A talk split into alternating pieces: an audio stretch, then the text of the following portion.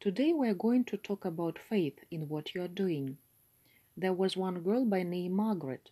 She had a big potential as a clothes designer.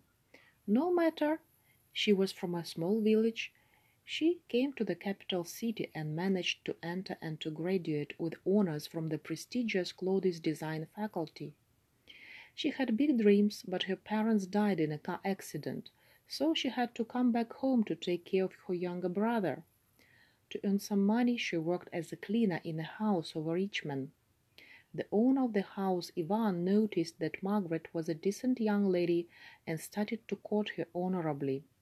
Lisa, a close friend of Ivan, felt jealous of Margaret, and she made up a story that Margaret stole a lot of money from Ivan. After passing a judicial procedure, she came out from police station with no resources to live. She found a job as a sewer in small clothes pavilion in the market. One day a rich lady came into this clothes pavilion and asked her for dress alteration. Margaret did it so well that rich lady recommended her to a famous fashion house in which Margaret achieved big success and became very popular.